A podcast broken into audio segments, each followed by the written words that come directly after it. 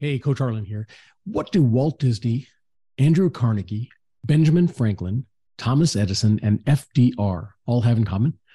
They shared one secret that propelled them to achieve remarkable success. They each belonged to a mastermind group. If you've never experienced the power of a mastermind group, now is your opportunity. Join my business success mastermind group today. New cohorts are starting soon. To learn more, go to ib4e-coaching.com forward slash mastermind. Courage to Lead, episode 223. You're listening to the IB4E Coaching Podcast. Brought to you by IB4E Coaching, business coaching for executives, entrepreneurs, and small business professionals. Learn more at ib4e-coaching.com.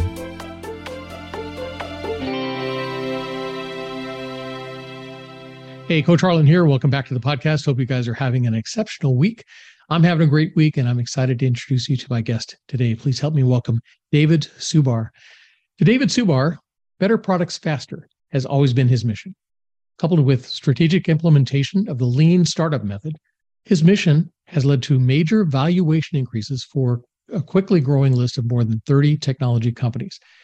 David's strategies are becoming the standard for how technology companies scale while continuing to deliver products that impact the lives of their customers. David began his career in R&D and now leads teams in more than 7 countries for clients that ship products for tens of millions of customers. Some of his career highlights include building products with more than 600 billion monthly page views, building hardware and the operating system for an augmented reality device, assisting lynda.com in their $1.5 billion sale to LinkedIn, advising the Walt Disney Company on Disney Plus, founding two companies and serving as an advisor and executive for three unicorns. David, welcome to the show. Thank you. Thanks for having me. No, that's quite a list, man. What do you what do you do in your free time? Holy cow! There's not much of it left, really. Um, I was gonna say. I, you know, I do. I've, I got three dogs, got three daughters, and uh, uh, wife, and I run a bit, uh, ski when I can. That's, but not a lot of free time. Yeah. Very good. Well, busy is good. Busy is good. All right. I want to um, take some time to talk about how you got your start, how you got to where you are now, who you work with, how you help them. Um, and of course, we're going to talk about courage and leadership. But before we get started, I've got 10 questions that I ask every one of my guests. Um, listeners know these are the questions made famous on the TV show Inside the Actor's Studio, where the host James Lipton asks these same questions of his Hollywood guests from TV, film, and stage. And I figure if they're good enough for the Hollywood elite, they're certainly good enough for my guests. So, David, are you ready? 10 ready. questions. All right. Question number one What is your favorite word? Favorite word? Hope. Nice. What is your least favorite word? Can't. What turns you on? Uh, opportunity, opportunity, opportunity and learning. Those two. Nice. All right. What turns you off? Uh, closed doors. Hmm. What sound or noise do you love? When my children greet me. Nice. What sound or noise do you hate? Uh, closing doors. I guess it. I guess it goes with the previous one. Yeah. All right. Question seven. What is your favorite curse word? The f bomb. I hear you. That's the most popular. I can tell you already. All right. Uh, what profession other than your own would you like to attempt? To be an astronaut. Nice. Very cool. All right. What profession would you not like to do? Uh, um, to be a transactional attorney. Hmm. Good job. All right. Final question, or yeah, final question. If heaven exists, what would you like to hear God say when you arrive at the pearly gates? Welcome.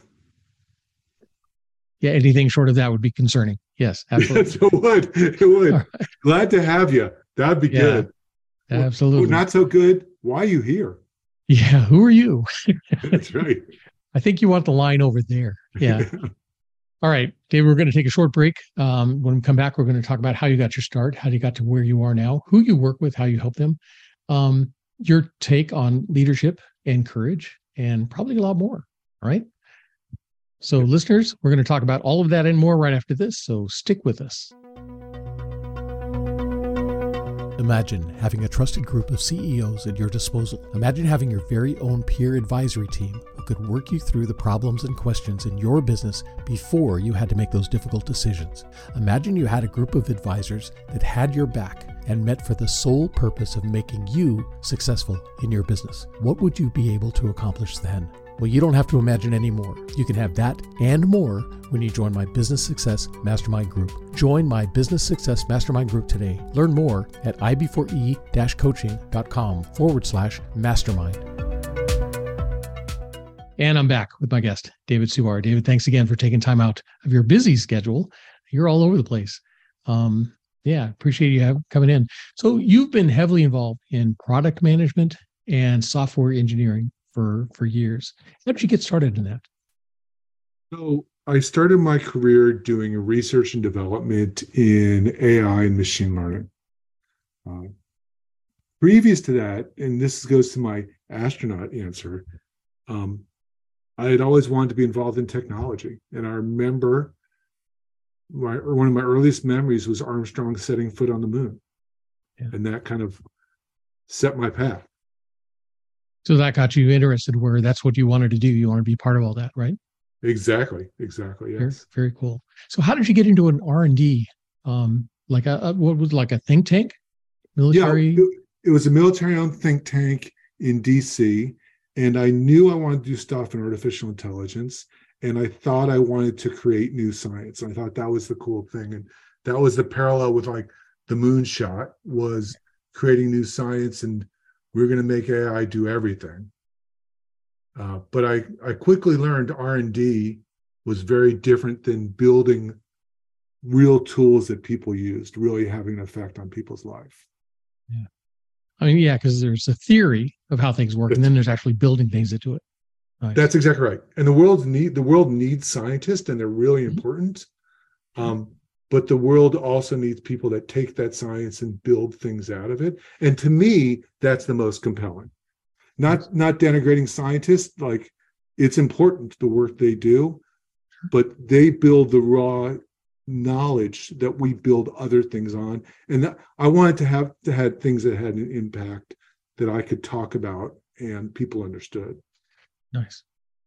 And so product management um, what are some of the products or product lines, I guess you work with? So a bunch of stuff. We you talked about uh, Disney Plus before that. I uh, consulted with Disney at the Disney ABC Television Group, where they had Disney Channel, ABC News, ABC Primetime, Lynda.com. You mentioned, um, uh, but also some things that are more arcane, like worked with a company called Reify Health that did a B2B SaaS software for drug discovery. Mm. Um, worked with uh, a bunch of other media companies, uh, working right now with the Australian Soccer League on their digital strategy. So it's all it's all over the map, but it's really all about how to build teams that can build product that, that have effects on effects on people and markets. Nice, very cool. Yeah, I was reading on uh, your LinkedIn profile. You spoke at the Product World meeting out in Oakland a few weeks ago, right? That's right. Yeah. Yes. And you were speaking on clashes that occur between product management and product engineering. Talk to me about that. What happens? What are you what are you seeing out there? Well, a lot of times product managers think their job is to write user stories and to specify what's going to uh, what's going to get built and the engineers think their job is to write software to build what they're told. The, the classical is the the what and the how, right? But that creates a, a misalignment hmm. because an engineer can then say, "Well, I built what they told me. If it wasn't the right thing, it's a product manager's fault." And the product manager could say, "I told them what to build. If it took too long, it was engineer's fault." The the that's the clash. Hmm. And the solution to that cl- clash is who do we serve and how do we serve them? So it's about engineering knowing why, because there's four or five ways to do anything. And I want them to be empathetic with who they serve. And I want them to get a good feeling like we release something, it like it created value for people, or we released something it didn't create value. What did we learn? And and product managers are the same way is here's who we serve.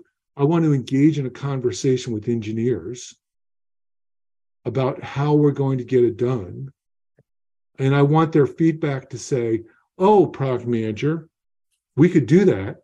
It'll take three weeks. Or because I care about the customers, we could do this other thing. And here's my idea that I contribute as an engineer to the product definition. And so it's all about who, it's all about what you focus on. Yeah. Yeah. My background is in organizational change. And a lot of times we were the kind of the go between between the product managers and the engineers, right? Because you're you're right. It's all about the user story. What does the user need? What do they want? Why do they need it? How are they going to use it? How is it going to change how they do things now? All of that's important to really understand and then make sure both sides understand, you know, what that is. Right.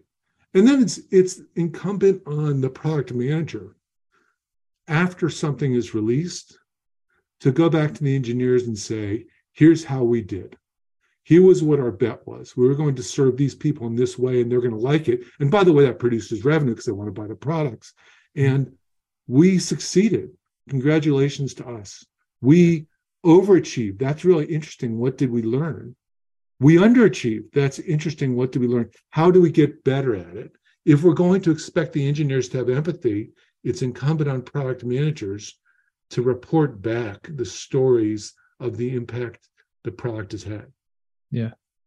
Yeah. We always talk about lessons learned, right? The postmortem at the end of a project.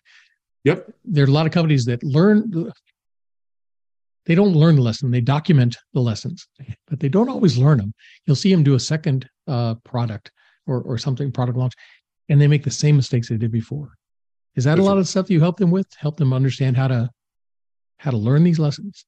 Absolutely. The the uh, it's important that you do a retrospective after it, so you inspect so you so you know what happened but then it's about what actions are you going to take who's going to be responsible for them and when they're going to get done um, and so the whole process of post-release retrospective is critical to that um, a lot of times people do retrospectives wrong they run through the steps and they say oh gee we'll just work harder next time yeah well, work harder is something not specific, right? It's like, you know, it's what are we going to do? How are we going to do it differently? When's going to get done? It's all about doing it in a way that doesn't point the fingers or assign blame. Yeah. But it's also about people being responsible to each other to help everybody be better. And like you said, getting those teams to work together, you know, to to work towards that common goal. And that's yes, right. That's tough. Um, and that goes so that goes company, all the way to sorry that goes all the way to hiring. You want to hire oh, people yeah. that care about the market and care about the product.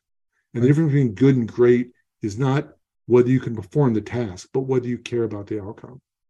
Nice, I like that.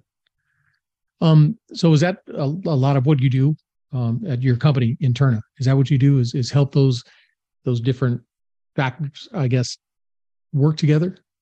Yeah, it's about look it starts with strategy what's our what's the company strategy how do we what's the product strategy who's on the team what's their process how do they communicate how is their org designed all the way to architecture which is really getting close to implementation mm-hmm. and then about building quickly releasing quickly and getting that feedback those are the things that we think about but it's nice. that cycle from market strategy organization release, learn, wash, rinse, repeat. Yeah. It's like an ecosystem. All those things have to be in balance and in play, right? Any one exactly. of those missing and things are going to fall apart. That's right. That's exactly right. Nice. Very cool. Um, so tell me about your company. You're founder and managing partner of Interna. How long have you been doing that? Nine years. Nine, Nine years. years. All of us uh, that are actually doing the client facing work have been ex chief technology officers and ex chief product officers. Nice. And so we've all sat in the seat. Um, and we will go and we'll get the calls we typically get from a CEO are, hey, we're just hitting scale. We cobbled this thing together. The things that got us here aren't going to get us there. Nice. Or I keep putting capital into product management engineering and I'm not getting more out. Something seems wrong. Please help. Nice. Those are two of the typical calls we get. There's a third one I'll tell about in a minute. But and for them, we'll go and we'll do a deep dive into the teams and we'll say, here's what you need your product management engineering team to do. Based on your strategy, here are the attributes they need to have. Here's how well they're doing. We'll rate them red, yellow, green. Here's why they get that rating. And here's what we suggest you do to get them healthy to the extent that they're not. And so we'll lay out kind of a diagnosis and a prescription. Um, and then often companies will come to us and say, hey, we don't have someone who can do that. Can you help run the team on an interim basis and mm-hmm. get them health, healthy? Moving from a, a doctor to being the trainer, if you will. And okay. we'll manage the team and help hire someone permanently when the team gets healthy. Um, if they have someone, then we coach them. We'll coach the CTOs and chief product officers. We stay in those two areas, nice. um, and we'll help them get to the next level for themselves, for their team, for the company. Those are three things we do: the deep dive, the interim work, the coaching. The fourth, and this relates to the other call we get, is in M&A transactions or PE firms or VC firms making investments. They'll ask us to do due diligence. So it's very much somewhat of a deep dive as we'll go and we'll evaluate what's going well, what could go differently, and tell the people that are doing the transactions, the investors or the buying company, here's some things you you might want to watch out for. Nice. And just to think about. By the way, no company's perfect. Everyone's got every company's got issues. Yeah. And we just try to help them think about what's next. Nice. So uh, you talk about a company calling up and saying, "Hey, we got here, but what we did to get here won't get us there. That seems like it wouldn't be as common, right? It's it, a lot of times the, the leaders of the companies don't know what they don't know. They they think everything's running fine. We've got it here. We're making millions. I think we're doing okay. Yep. It takes a certain kind of person to say, you know what? I think we need help going to the next level. That's true, but there are typically when companies get investments, right? Now suddenly there's a large infusion of cash, and the new investors will ask questions, or the CEO will say, "We'll know that they were cash strapped." And so know that they had started the team in certain areas and now have opportunities. And so it's it's there's generally an event that happens that lets them steps them from where they are to think more broadly. And sometimes, by the way, we just get calls and someone says, can we just talk to you on the phone for an hour? I just want to run something by you, which we're yeah. glad to do. And we do it all the time. I'm glad to just do it for free. Just glad to help the community. And sometimes those lead into, oh, I hadn't thought about that. Can we engage you on something? Nice. So when you're working with these leaders, it what is it that's that's broken or missing? Is it their vision? Is it the teams they have, or is it a combination sometimes? sometimes it's a combination a lot of times it's communication um, uh, and that can be either way uh, a lot of times it's just process so communication looks like the engineers don't understand the business drivers and what the business is trying to do and they understand how to talk in a language that makes sense to engineers mm-hmm. and so that can create a communication gap or it could be the other way that the the executive management don't understand how to communicate things in the way that engineers are aligned with. But a lot of times it's about process. It's mm-hmm. about how do I deliver the smallest amount of value quickest so we can see what the market wants, as opposed to a lot of times people will give very specific instructions and the engineers will say, Great, we'll do exactly what you've asked for. And it's going to take six months and they don't the both sides don't understand um, that better is uh, once again building a little and basically having the market address it and say oh this worked this didn't work and how to iterate that quickly. And that creates a whole different kind of conversation and a whole different kind of process and leads to much better use of capital to become effective. Yeah. Are the engineering schools doing better as far as when they, they graduate their engineers? It used to be the engineers were very almost siloed. They didn't really think about the end user as much. It seems like they're getting a little bit more of that kind of training, right? Where they're coming out being able to think a little bit more on the the consumer side or on the the user side as you are for the engineering. Are you finding that? I think some, but I'm not sure that I, I haven't looked at the university programs lately, so this may be a little bit off, but um, I think it's something that I find people need to be trained to do. And the people that tend to, by the way, this was me too. The people that tend to be want to be engineers are tend to be more invested in um, learning the technology and algorithms. Mm-hmm. And if you get really good at that, then you're promoted to do the next thing. And it takes a different skill set and a different kind of learning to be aligned to the business. And so I think some are are naturally bent that way and others need to learn. And I certainly needed to learn. Yeah, I worked so. at Lockheed Aircraft years ago, and we just had some engineers that came down and said, "Here, build this." It's like doesn't make any sense to me. It's hard. I, I was in the uh, tool and die area, so making the tools to make the parts that they were looking at. It's like you can't get in there to drill the holes you need or put in the connectors you need, you know, and, and so we'd have to build a little model of them. So this is what you asked us for. There's no way we can actually do this, you know, yeah. and uh, was weird, but it seems like they're coming out now that where they've actually had some classes that have them thinking more along the end user side. Yeah. That's well, and that's yeah. The other the other thing is is that there's some people that know how to ask those questions, but they're put in an environment that says, "Don't ask, just do." Hmm. And so part of the culture is to encourage them to ask. Yeah. Because those are the people that are engaged with, like, I want to solve the problem. I don't want to just do as I'm told. I want to solve the problem. Help me understand the problem. That's where innovation comes. That's where creativity comes. Yeah. And that's where companies can do something that really changes markets in a significant way.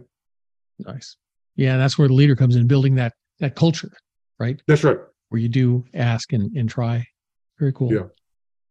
Um, so we talk about courage on the, the program. We talk about different types of courage that leaders have to tap into on a daily basis, right? Intellectual courage, the courage to set aside your long held beliefs, the knowledge you currently have to make room for new knowledge. Um, there's social courage, being able to say what needs to be said when it needs to be said, even if it's unpopular. Empathetic courage, all that. Um, and we talk about where that courage may have come from. So when you got started, a lot of people probably look at your career and say, wow, going into an RD area, that may take courage getting up in front of people and talking like you do the podcasts that you've done the different uh, speeches you've done at different places that takes a lot of courage where did you find that? Where did that courage come from? Good role models. Okay. both you know uh, one of my heroes growing up was muhammad ali. Yeah. Nice. Here was a guy it was super unpopular at the time. Top of the world champion of the world. Didn't want to go to Vietnam, thought it was immoral. He gave up everything for what he believed in. Now, eventually the world came around to him, mm-hmm. but he didn't know that was going to happen. He got dethroned as a boxing champion, lost the best years of his career for something that he firmly believed in. Now, I was a little kid, and then, you know, he was, you know, I didn't really understand all that, but followed his career, read about him. That was a courageous thing. Um, you know, Armstrong setting from the moon, I'll go back to that, like, that was an experimental vehicle. I think it was Armstrong who said, I regret to know that this vehicle was built by the lowest bidder. Yeah. I think it was Armstrong who said, but that was courage and it required a team of thousands and thousands of people to do that. Um, but there's demonstrations of courage every day, all the time. And I, I I wish I could say I was always courageous, that everything I did, you know, when I had the opportunity to do the thing that was a little more risky, uh, I always did. It's not true, but right, but it's also like a muscle. Like the more you put yourself out there, the more you find the risk of failure isn't that significant, and there's always a way to pick yourself up and go ahead. Absolutely. Absolutely. So, what type of courage would you say is most important for entrepreneurs or leaders today? Um, speaking out in a honest, authentic manner to execute even when all the data isn't there, because all the data is never there. And then to ask for that retrospective, that introspection. After things happen and be able to adapt. Those yeah. are, I think, those three kinds of courage are required to be a great leader. Excellent. Yeah. What, like you said, what went right? What went wrong? What can we do different next time? Right. That's right. And sometimes, like as a leader, it's your fault, right? Sure. And you've got to not only listen for that, but encourage your team to tell you that. Your team is afraid to always tell you the truth if you sign the paycheck. And so you have to create an environment where they can tell you what is scary for them to tell you yeah. and have them know there's no risk. Yeah. Yeah. Build that culture where it's okay to say, I don't know, or I'm not sure, or hey, I made a mistake. The last thing you want them to do is hide that from you. Right. right?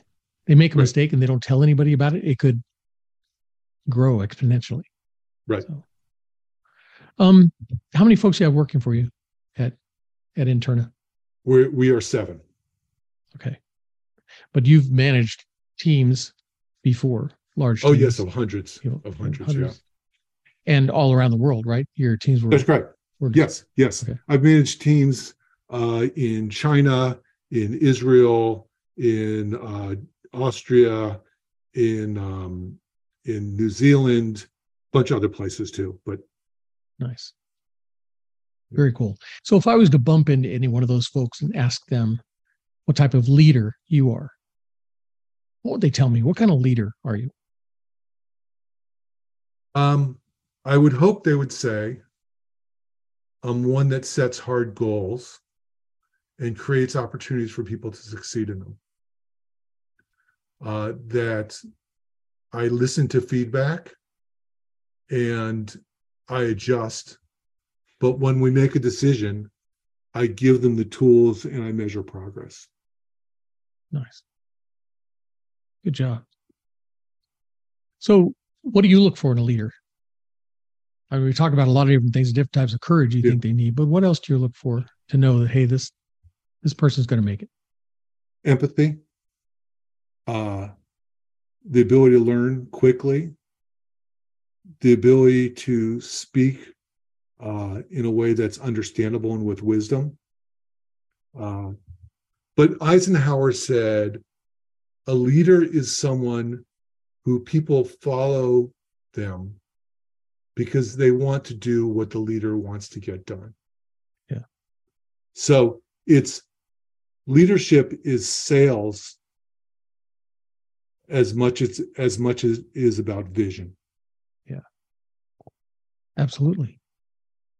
I mean, the vision is important, but they have to buy into that vision. They have to see that. They have to feel it as much as you do and say, man, I want to help with this. I want to make this happen. Right. Yeah. And it's, yeah. it's more than once I've said, I'm going to ask you to do something that's really hard. And we're doing stuff that's really hard because that's where value is created. That's where that's where things are changed. All of the easy stuff has been done all that's remaining is going to be the hard stuff. So expect that we're going to work together. We're going to do a lot of hard stuff. Yeah. But you're going to be able to go home and say, here's how we change the world. Nice. Very cool. Yeah, I worked at Lockheed Aircraft on the the Skunk Works, the ADP, the Advanced Development Projects, and I, years ago. I'm going to date myself here. Um, Kelly Johnson was mm-hmm. the head of of um, R and D and everything. Ben Rich was his underling. They uh, there were times when they actually came down on the floor and climbed up on the aircraft we were working on. to climb in there, roll their sleeves up and, and dig in and, and see what was happening. And you saw that dedication from them and you wanted to to help, you wanted to to be part of that. I think Yeah. that's huge. Yeah. Yeah. You know, there's there's no task that needs to get done that is under the leader that's requiring to get done. As a matter of fact, sometimes the best tasks for the leader are to empty the trash can. Yeah. I've I've I've we've I've set up the goal. We've talked about the goal. We've you've agreed to do it. I've asked you to come back and tell me how you're going to get it done. We've debated about that. We've locked that. My job is to make your environment better and to help serve to make that better. And if the best, if the most important thing to get done that you can't get done because you're focused on your task, the trash cans are getting full, I will empty the trash cans. Got no problem with that. Nice. Man, I wish more leaders thought that way. It seems like a lot of them they, they they feel like they have to be the smartest person in the room. They're afraid to say, I don't know. You know, they they come up with something or they point back at their employees and say, Well, you need to figure it out. Right. That's what I pay you for, blah, blah, blah. Like, I don't know. It- Yeah. To me, the courage would be let's work on this together. Let's fix this together. That's right. And the th- fact is that every leader has 24 hours a day and seven days a week. If you want your organization to scale, you've got to use the minds of the people in your organization. Otherwise, you're going to become a bottleneck and your organization will only grow to the extent that for hours you don't sleep. Wow. Good deal. So what's next for you? I said you've done so much, you're so busy. Um, speaking engagements, things like that. What's next for you? I know I love this.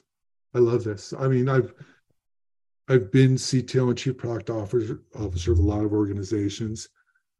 I love having an impact and I love learning and I love meeting people and I really like business. And so there are other jobs I'm sure that you could do that with. Um, but this is pretty much optimized for what I really like. And I do like I do like going out and speaking and I like presenting ideas and having people think about them. Um, I'm going to keep keep doing this. I'm going to keep doing this until, you know, I do some some someday. I guess I'll quit and I'll volunteer and I'll do things. I'm uh, the other thing I'm doing is I'm starting to come, come on boards. So that's like this, but more sprinkling on you know a little bit less in more places. So starting to serve on boards of directors. So that's that's the other thing. Nice. Very cool. Um, and is there a certain niche area that you work in? I know you do a lot of, of SAS stuff or SaaS. Yeah. Um, is that the your niche area or do you work with almost any? Almost Any any software, almost any company where software is a revenue driver. Okay. If it's internal IT, like a grocery store that, uh, you know, Amazon's a grocery store in some ways, but they're a technology company and technology is a revenue driver. Yeah. Um, but if it's just a grocery store or inside insurance company, nothing wrong with those. But for them, technology is a utility like a, like electricity. Yeah. But if a company can get leverage with technology, can increase their market. Those are the places that we can have value. Nice. Very cool. Well, if people are looking to get in touch with you. Um, how can they do that? What's your website? Uh, www.interna.com. Interna is like the word internal without the L, I N T E R N A. You can hit me up on LinkedIn. Uh, so David Subar, my last name is like Subaru without the U, S U B A R. Um, and uh, I'm D Subar almost everywhere on the internet. So the website, there's a contact us page, LinkedIn, just reach out to me and always glad to help. Awesome. Any upcoming speaking engagements?